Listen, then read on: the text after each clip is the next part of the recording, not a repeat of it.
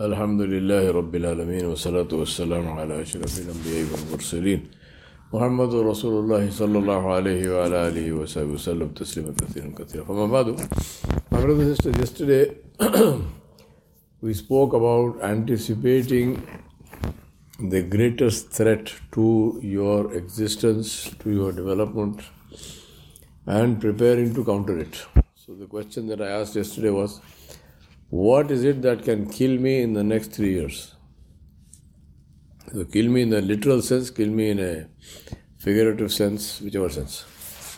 So if I have a business, for example, they say, what can kill my business in the next three years? Is it new technology? Is it the uh, is it that my market will disappear? Is it uh, something else which will happen? And prepare for that from now, because from three years from now it will be gone. Right? And I gave you some several examples yesterday, so I won't repeat that. But there are many examples, and if you look at in terms of business world, many examples of uh, businesses which failed to see uh, change coming.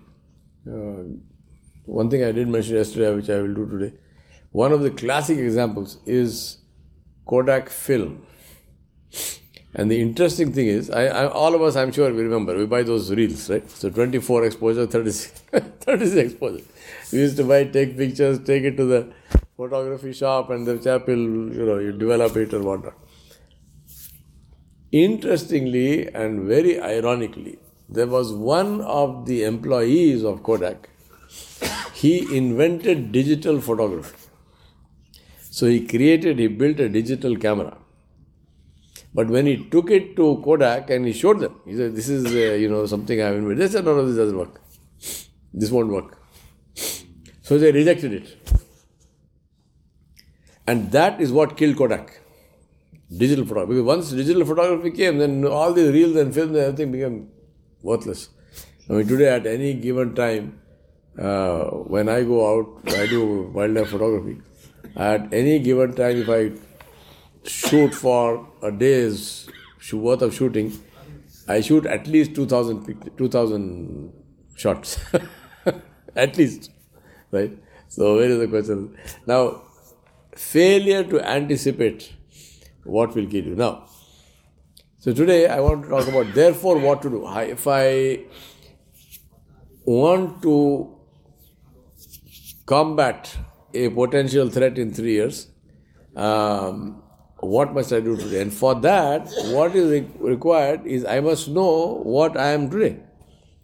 So, like a personal snapshot, right? So, what is my situation today? I should know this. If I know this, then I can do something about it. Now, interestingly, in GE, uh, we have three separate things that we do. One is we call this voice of customer, VOC. So, every GE business periodically invites their customers to come in. They have a you know a sort of tea and samosa kind of thing. Uh, so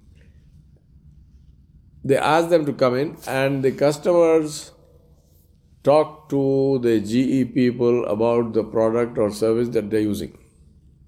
So, say GE Medical Systems is making color Dopplers, it's making CT scan machines, and so on. So, you will have people from big hospitals, big diagnostic centers, uh, who will come and talk to them about how does this, you know, what's the performance of the machine, they like it, they don't like it uh, what is their customer feedback which they are getting from it.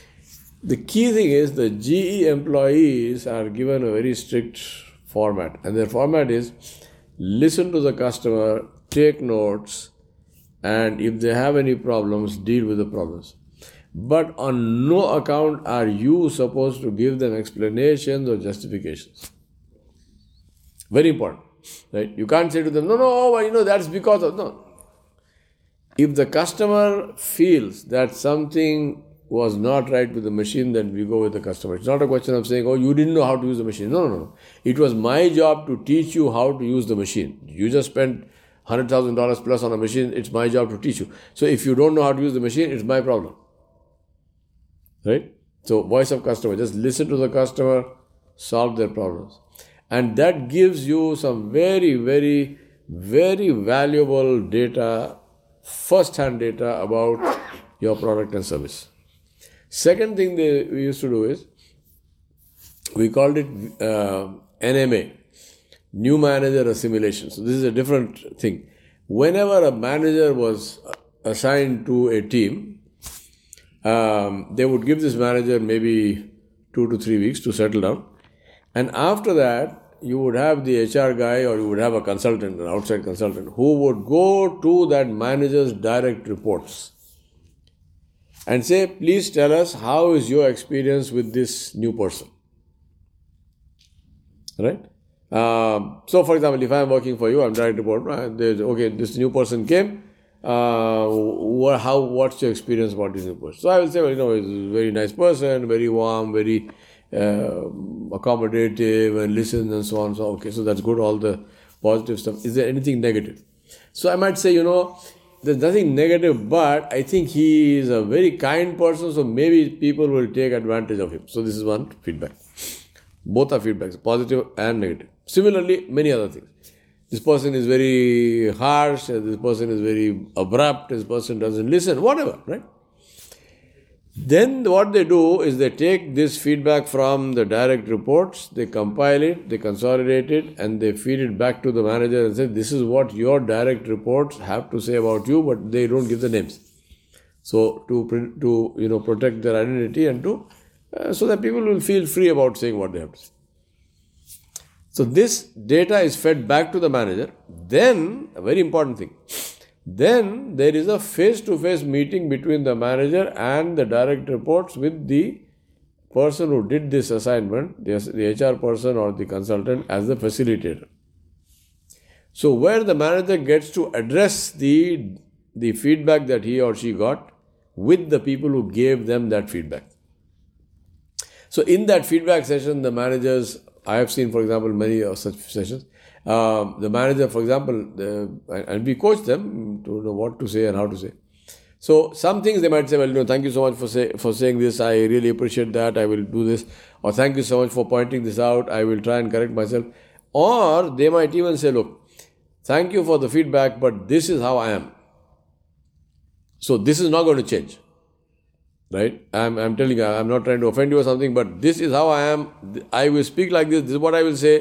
If you don't like it, then as long as I am here, this, this is what I will do. I mean, get me out of here, that's up to you. Right?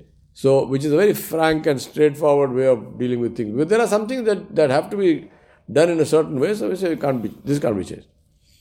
NMA. Third, very important thing, and we are talking about how do I know where I stand today. Third, very important thing, again, which is done in GE and I've done in many places, including for myself is what is called a 360 degree appraisal.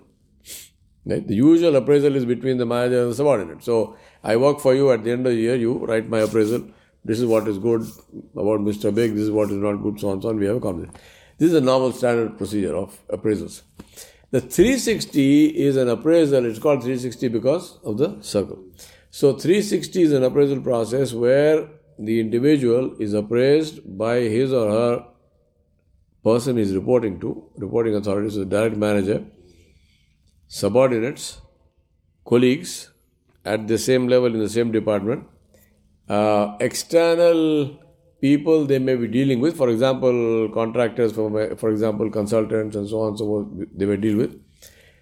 People from other departments that they may deal with. So, if I am working in manufacturing, I am dealing also with R and D. I am dealing also with finance. So people in those departments who I'm dealing, I don't report to them, they don't report to me, but we have a relationship because we are dealing with them. They are doing work.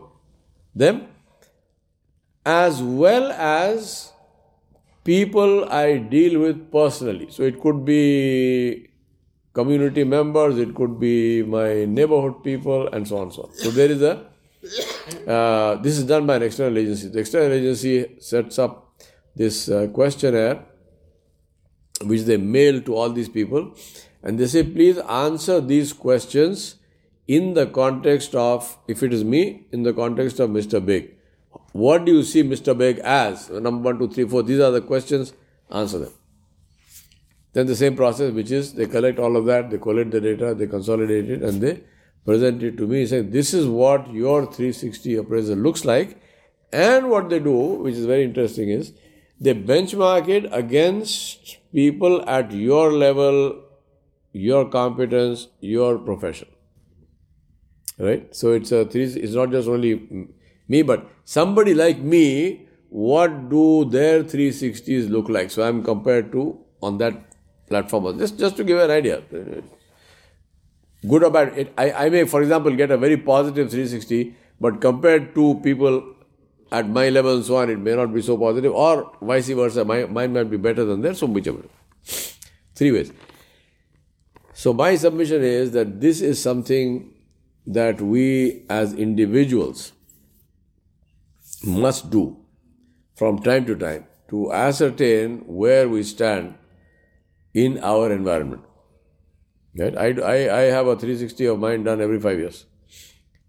Uh, there is a company called uh, Potentia which does it, so I get them to do it. I have the my last uh, is with me. So it's very important. It, you, so you you know where you stand on a very objective platform. Otherwise, the big reason for this is our human tendency. We like to hang out with people who like us, who think like us, who won't disagree with us, who are, uh, you know, the same mental framework, right? Uh, and that keeps us in an echo chamber. So, whatever you say, somebody will say, he will agree and he will echo, or they will say similar things, and we have similar political views, similar religious views, similar views about you know life and so on and so on. And you never get anything which challenges you. You never get anything which is critical. You never get anything which because all growth happens in the in, in the in the circle of discomfort. Right? Circle of comfort, there's no growth happening. Circle of comfort is nice to have. You should have it also because that's that's a place of rest. It's like the harbor. So the ship has to be in the harbor at some point.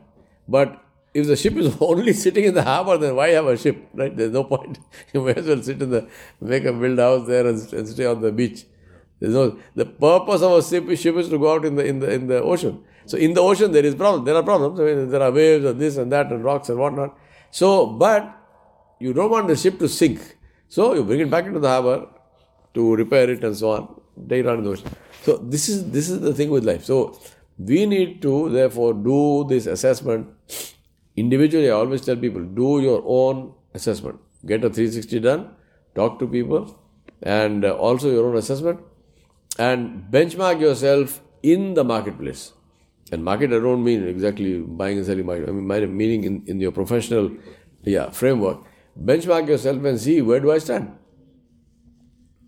Otherwise, we get into this, you know, especially in the religious angle, we get into this murid phenomenon. you have a lot of murids, and your murids are always seeing your praise, oh Allah, Allah, cash. you think you are God's gift to mankind, that, that may be very far from the truth. So it's very important to do this kind of self assessment. So we ask Allah subhanahu wa ta'ala to help us to continuously assess ourselves and to develop ourselves and to improve ourselves. So where we, uh, yeah, we, we become useful to society and pleasing please انٹولہ ان شاء اللہ وسلم اللہ نبی کریم اللہ علیہ و صحیح